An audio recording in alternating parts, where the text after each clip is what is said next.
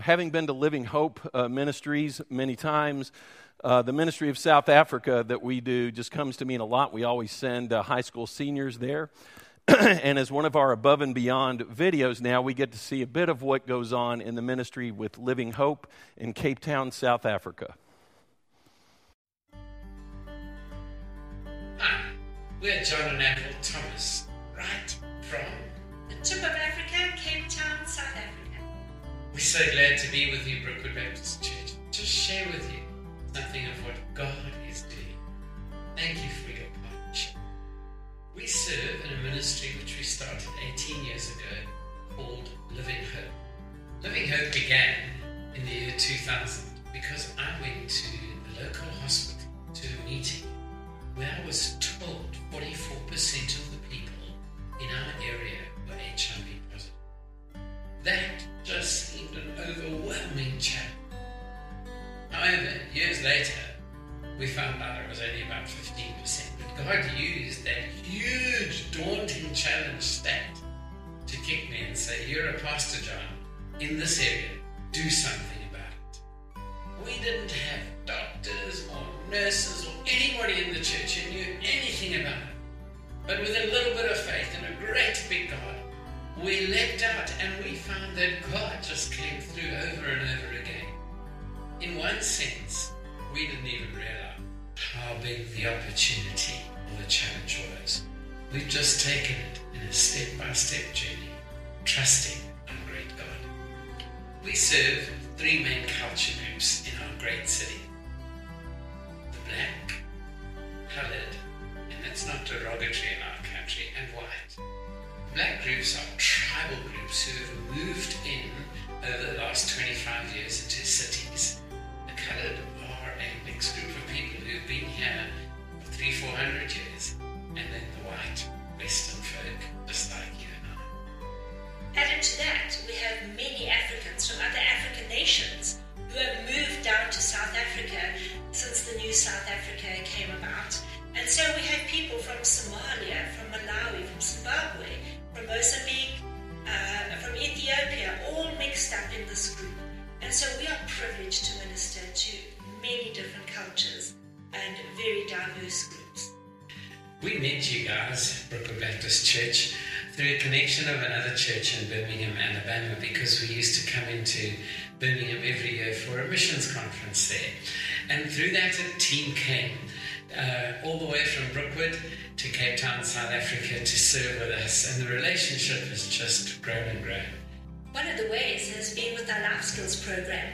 That program is totally faith-sponsored, and we have no donors to that, and Brookwood Baptist members have been amazing in giving us donations so that we can continue to work with children and to reach them for Jesus, and in that way to bring good foundations for them to grow. You've also been very involved in our agricultural training program known as the Harvest Training Initiative. And you've helped fund that. Uh, you've been very generous as you've come and worked with students at the Harvest Training Initiative. And we've so enjoyed that partnership as well. But the most recent partnership, which is life-giving, is that you have given us pure, living water. Yes, exactly. You guys paid for our water purification plant. And you have no idea, we are in the most crippling of droughts at the moment. We have water. You've been amazing partners. And we thank you. And we celebrate your birthday with you. And we look forward to celebrating many, many more birthdays of Brookwood Baptist Church. May God bless you as you continue, because you're one of the few churches that have understood Jesus' command to care for the poor and needy.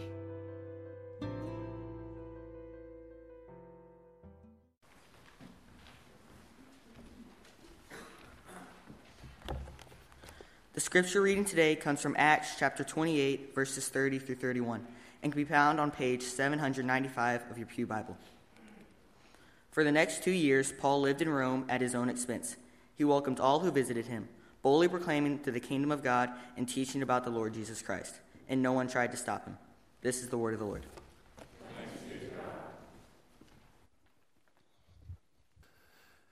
if you would, go ahead and turn to the page uh, in your bulletin where you see the outline, and it's the page where the staples are going through, and I'm going to refer to that in just a moment. My amazing wife, Deanna, is from South Florida and attended a wonderful church down there, uh, First Baptist Church of Plantation, and uh, down in that area, to go to church, you got to really mean it. It's not the in thing to do. It's not the culturally correct thing to do. And that's why I love that church so much. It, it was smaller than our church here, but uh, just an amazing group of people who would gather together and huddle together on Sundays and Wednesdays, but get out there very intentionally like we do missionally uh, other days of the week as well. And I always remember that uh, I looked in the bulletin the first time I went down there. We worked down there together one summer. And I noticed in the back of the bulletin where it lists the ministerial staff, the first person listed was not Bill Amos, the senior pastor. It said ministers, and it said every member of the congregation, which I thought was kind of cool. And the more I've thought about us this year with going above and beyond and being the missionaries we are called to be, not just ministers but missionaries, it reminded me of, you know, when I was the university minister at Sanford, we always would host a missionary in residence. And the more I thought about it, I thought that's who we are. So if you would, look at the page that's opposite where the outline is, and look where it says Brookwood Ministers, because this is what it's going to say from now on. Uh, before any of the rest of us are listed, it says missionary in residence, and that's you. This is your residence, your spiritual home here at Brookwood Baptist Church, but you're just in residence. This is where you reside spiritually and where you are fed and where you are equipped, but then you go back out as missionaries do who are furloughing as missionaries in residence, but then they go back out to the field where they serve. And I hope you will look at all that what we talk about today through that framework, that you are a missionary in residence here at Brookwood Baptist Church, and that you would really take that to heart. And that's how our staff is going to be listed, by the way, from now on, because you really, it all starts with you. You are a missionary in residence. Now, we begin this morning with unhindered above and beyond missions, and I think that's very appropriate because next week we're going to have the Pledge Sunday, and you know, leading up to that, we need to be talking about what is in our D N A, as Blake said earlier, which is indeed mission. So I want to talk about unhindered, above and beyond missions. Let's look at the final two verses in the entire book of Acts. And I love the way the Old Revised Standard Version says it. The rest will be New Living uh, Translation. But right here, I just love the way it puts it. Puts it most accurately, I think, from the Greek. And he lived there. This is Paul in prison. He lived there two whole years at his own expense in prison and welcomed all who came to him, preaching the kingdom of God and teaching about the Lord Jesus Christ quite openly and what? Unhindered. Unhindered. And what's interesting about this final sentence of the entire missional book of Acts is the syntax is just weird. I don't know how else to put it. Greek scholars have been intrigued by it for centuries, really. It, it, it just kind of ends, and it's open-ended, and it's like the sentence itself doesn't even end. But maybe Luke was intentional with that. Maybe what he's saying is this gospel is open-ended, and it didn't end with Paul in prison. It keeps going. And I'm convinced that's what Luke is doing there. Luke was the most educated writer in the entire New Testament. He knew his syntax. He knew his grammar. He left it that way intentionally. So I want us to think about that too and look through that framework along with you being a missionary in residence as we deal with the question, what does it take for you and me to be unhindered missionaries of the gospel? Well, first of all, the unhindered missionary speaks boldly. Now, after Peter's sermon in Acts chapter three, right after the Spirit comes in that amazing way in Acts chapter two, he preaches boldly, then he heals a man, and the Jewish leaders get upset because he's, he's you know, starting to, to stir things up too much, and so they have Uh, Peter and John arrested and put in jail. And the next day, all the key religious leaders gather around, and they're going to interrogate these two guys. And they call Peter and John in, and immediately Peter begins, he takes uh, the initiative, and he preaches boldly. Let's look at Acts four, ten through twelve. He steps up and says, "Let me clearly state to all of you And to all the people of Israel that he was healed, that man I healed, and you got upset about that. He was healed by the powerful name of Jesus Christ the Nazarene, the man you crucified, but whom God raised from the dead. For this Jesus is the one referred to in the scriptures where it says, the stone that the builders rejected has now become the cornerstone. There is salvation in no one else. God has given no other name under heaven by which we must be saved. Now, he's just throwing it out there, flat out, raw, as, as to the point as one can be. And, and, and these religious leaders took note of Peter and John's boldness. Look at verse thirteen. The members of the council were amazed when they saw the what? Boldness of Peter and John, for they could see that they were ordinary men with no special training in the scriptures. They hadn't been to seminary or anything. I mean, these guys were fishermen, but just the way that they were throwing it out there, just to the point and very frankly and boldly, they, they were just very astonished by that. What is it that made it so astonishing, though? What made it so astonishing? Well, it has to do with what boldness means there in the New Testament. It's not just talking about being courageous and having a general confidence, really. It's talking about speaking with, with frankness. It talks about speaking with boldness. It's what they said about Jesus, that he was the way, the truth, and the life. And after Peter and John are released, they gathered with believers, gathered back again with members of the church, and they prayed for more boldness. If you look at verse twenty-nine, it said, now, Lord, hear their threats, the people who are threatening them for being so bold, and give us your servants great boldness in preaching your word. In other words, increase our boldness. May our boldness go above and beyond. And indeed, God answers that prayer in verse thirty-one.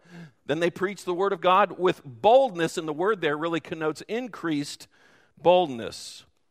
Now, the word for boldness is interesting in the New Testament because it has to do with speaking. In the Greek, boldness is parousia, which you see there, parousia or parousia, whichever way you want to pronounce it.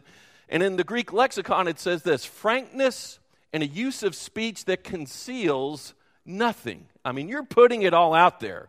You're being as transparent as possible with what you are saying. And they were being utterly transparent about where they stood about Jesus. The two uses outside of chapter four, by the way, I find wonderful. First of all, it says Peter preached boldly in Acts chapter two. And then the other one is that very last verse in the entire book where it says that Paul preached with boldness and unhinderedness. I think that's so cool. At the beginning, you have Peter. At the end, you have Paul being so bold. These, these two book-ended you know, uh, apostolic preachers, the great proclaimers of the gospel, and there they are preaching, speaking boldly. They were outspoken about the identity of Jesus and his significance, and that's the boldness to which you and I are called, which begs the question, when it gets down to it very openly and honestly, how willing are you and I to be bold, to speak very frankly, Uh, in a non-concealed fashion, in a very transparent fashion about what Jesus means to us and how we believe that he is the way? How committed are we to that? Or are we just like a lot of people who do cultural church, mere nice humanitarians? Or do we preach Jesus unabashedly? Let's look at Paul's boldness, by the way, and I just love how it's depicted in his three missionary journeys, and this is part of my missiology class, so just deal with it, and I had to run upstairs because I had forgotten my laser pointer, but here it is. But I just want to look at how Paul is so bold, both in his actions and with his words. Let's look at, you know, you know that he went on three famous missionary journeys, and we're just going to sweep through these. Okay, first journey, uh, he starts over here in Antioch, the church where the people were first called Christians. He goes down toward the Isle of Cyprus. He comes up here to Pisidian Antioch. It's a different Antioch. He goes down to Iconium and Lystra here. When he's in Iconium, he is threatened with being stoned. And so he leaves that town and goes to Lystra right here, and people start to accept the gospel, but the Iconians came over and stirred up the other people, and Paul was stoned and left for dead. They took him outside the city and stoned him, and they thought he was dead. Paul was revived, and the crazy thing to me is, here he is on the, in the hinterlands of Lystra, outside the town. He goes back into Lystra, which is a small town. Everybody knows who he is. Everybody knows what's happened to him. He goes there and stays for a while. That's rather bold, and he continues to preach Jesus. Okay, so he turns around and goes back from Lystra, Iconium, and kind of goes back around this way, winds up back in Antioch.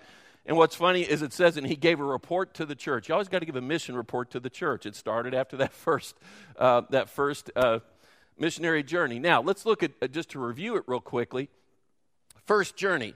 It took him three years to cover fifteen hundred miles, and you know he didn't have fast transportation, and he still covered that much.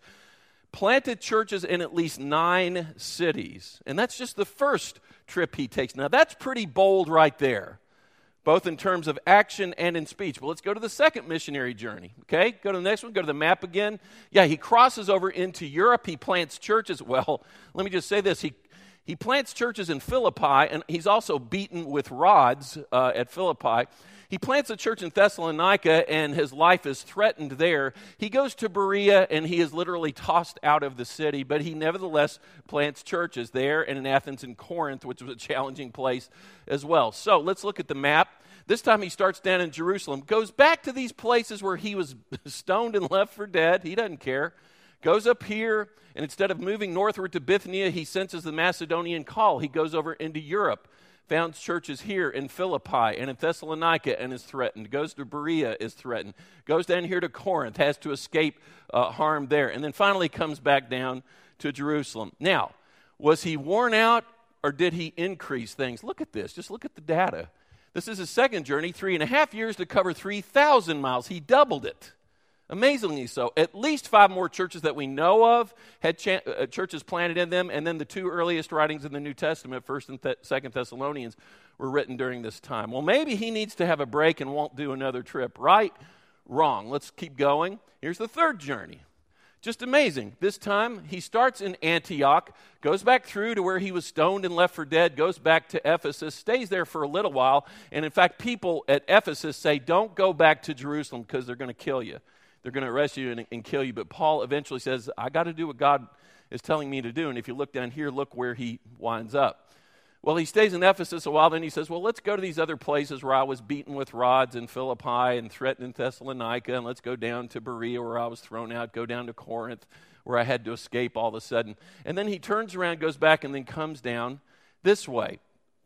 Again, he knows what's probably going to happen when he gets to Jerusalem, but he just wants to follow God's will. So journey number three, it took four years to cover four thousand miles, one thousand miles more, wrote First and Second Corinthians, Galatians, and Romans. Okay, he makes it to Jerusalem, and he is arrested, as people kept warning him about. So Paul goes to Rome and changed. But what's amazing is the trip that he took, which was really circuitous. It just kind of went all over the place. But you see, he wound up covering a whole lot more ground. He's arrested over here in Jerusalem, but look at where he goes. It's an even longer route, and what's amazing is the way that he was able to speak the gospel boldly in all these places. In fact, here are just a few examples of, uh, you know, he got to share the gospel, speak the gospel boldly with religious leaders, with governors like Felix, with kings, Herod Agrippa, with sailors, and then superstitious islanders on the island of Malta, where also he was, what, snake bit and uh, shipwrecked. So he just continues on, and uh Yeah, they call him the free prisoner. While in Rome, he wrote his prison epistles, Philippians, Colossians, Ephesians, Philemon, along with First and Second Timothy and Titus. He just won't stop. He is what? Unhindered. Just incredible what he was able to do, with God's help, obviously. And I think it's so cool, if you look at Philippians one, which is one of his prison epistles, what does he say in chapter one? Hey, I'm in prison, and this is great, because it is served to, to uh, further the gospel with everybody. It, it's being shared all through the Praetorian Guard and all these other citizens. And, and he just praises God that he's in prison and the gospel is still being proclaimed boldly, not just by him, but by others. It's just incredible how unhindered this believer Paul is, going above and beyond nonstop. Well, all this begs the question again, are you and, are you and I the bold missionaries we've been called to be? Or are we just kind of being nice with each other and doing the church culture thing? Well, let's go to something else. The unhindered missionary finishes empty. The unhindered missionary finishes empty. Someone speaking boldly, who most of us know and hear, since he was diagnosed with A L S, is who? Brian Bonds. And his big mantra based on a couple of sermons he heard. In fact, people are wearing these things on their wrists. You remember what his big theme is right now? Finish, finishing strong and finishing what? Empty. You've seen the, the I'm, that's one of the uh, wristbands right there. Finishing strong, finishing empty. He's wearing one of those as we speak. And again, Paul no doubt finished well. He finished unhindered, as it says in those final verses of Acts.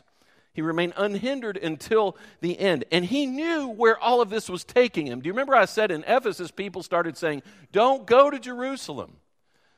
But to me, there's one of the most powerful passages in all of the book of Acts. Acts twenty, Acts chapter twenty, verses twenty-two through twenty-four, where he tells these Ephesian elders, I know what awaits, but this is what I got to do. And he says this. I just think it's fabulous. He says, and now I am bound by the Spirit to go to Jerusalem. I've got to go. I don't know what awaits me, except that the Holy Spirit tells me in city after city that jail and suffering lie ahead.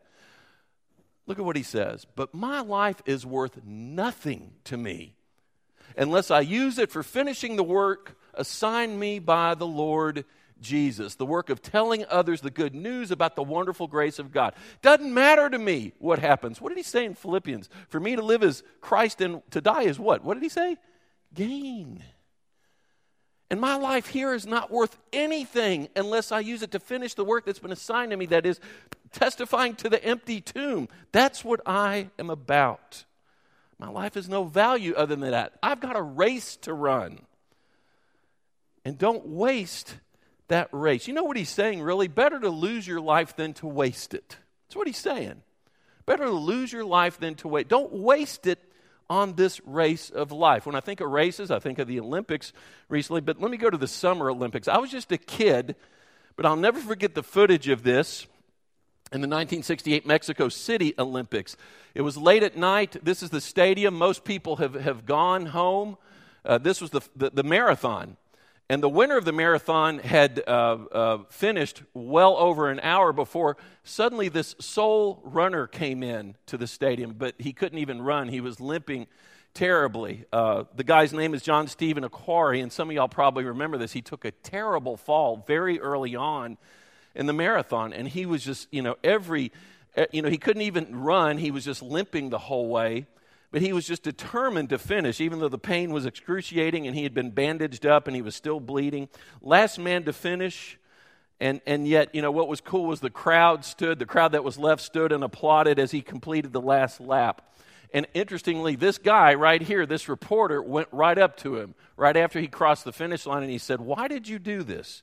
You were so badly injured. Why didn't you quit? Why didn't you give up? And immediately, this is what John Stephen Akwari said. He said, my country did not send me seven thousand miles to start this race. My country sent me to finish. Well, let me say something to you and me. God didn't just send you to start this race. He sent you here to start it and to finish it. There are too many folks who have quit on him. Too many folks who don't really see themselves as missionaries in residence at a church willing to go out and spread the gospel. Well, what about you? Are you going to be willing to finish empty? Paul sure did, and he knew a prize that awaited him. You know this passage in Second Timothy four, five through eight. He starts by saying, but you should keep a clear mind in every situation. Don't be afraid of suffering for the Lord. Work at telling others the good news boldly and fully carry out the ministry God has given you. And then he says this, as for me, my life has already been poured out as an offering to God. He's, he's finishing empty. The time of my death is near. I have fought the good fight. I have finished the race and I have remained faithful. And now the prize awaits me, the crown of righteousness, which the Lord, the righteous judge, will give me on the day of his return. And the prize is not just for me, but for all, including you and me, who eagerly look forward to his appearing. Better to lose your life than to waste it. And consider the greatness that awaits you after the race. I love how it's depicted in a figurative literary way in a book by C S. Lewis. Have you ever heard of the Narnia series, the Narnia books, the Chronicles of Narnia? The very last book is called The Last Battle. And the very last words of that are shared when the main characters all pass away. And it's beautiful. It says all their life in this world and all their adventures had only been the cover and the title page. Now at last they were beginning chapter one of the great story, which no one on, on earth has read, which goes on forever, in which every chapter is better than the one before. Don't you think that's worth finishing empty for? Don't you think that's worth finishing empty for? But there's one other thing an unhindered missionary does. The unhindered missionary remains unstoppable. The gospel can't be stopped. Again, there's that beautiful word, unhindered, to describe Paul's ongoing ministry as he finishes empty. That's why I think Luke didn't finish it clearly, because the book really, the book of Acts isn't about Paul, and it's not about Luke. It's about how the gospel spread. It continued to increase above and beyond the expectations of all people.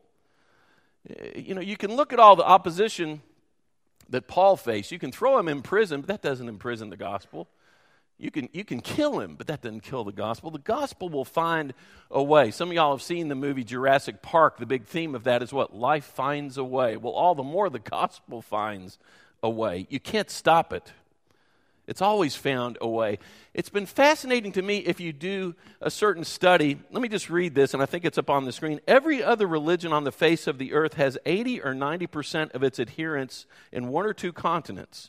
Christianity is the only religion that is represented in every continent. And I don't have all the data, but on every continent, Christianity is significantly representative. No other religion has that. Why is that? Because the gospel can't be stopped.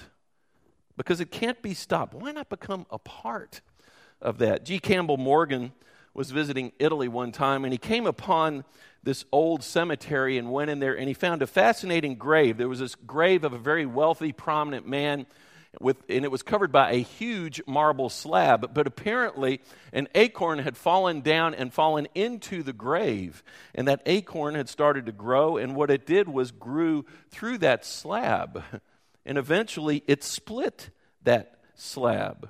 It had grown through the side of the marble, split the slab, and became a tree to where that whole huge marble slab was split in two and was on either side of the tree. It was a huge tree, and G. Campbell Morgan thought to himself and said, that's the gospel.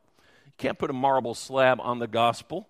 It's the most powerful force on earth. And it's a force that's still moving, and you and I get to be a part of that as missionaries and residents. So don't waste your life in ministry. You're a part of the most powerful force in existence and a more lasting force. It's really the only one that lasts. I think of the words of C T Studd, who himself is a sermon in and of himself, who was really the LeBron James of his day in the eighteen hundreds, gave up all of his money, gave up his skill as an athlete, and went and became a lowly missionary in China for the rest of his life and died on the mission field. And toward the end of his life, he penned this little poem that isn't great poetry, but it's great prophecy. Only one life 'twill soon be past. Only what's done for Christ will last. That is everything of what Paul is saying. My life is worth nothing unless I carry out this calling to be the missionary in residence God's called me to be. So what about you? Let's pray together. Convict us, O God, to be the missionaries you've called us to be, not just to take up residence here and play the cultural game, but to be bold proclaimers of your word with frankness and without concealment out in the world. Take us above and beyond our fear, our hesitation, our awkwardness, and motivate us to be the missionaries you've called us to be. We pray these things in your name. Amen.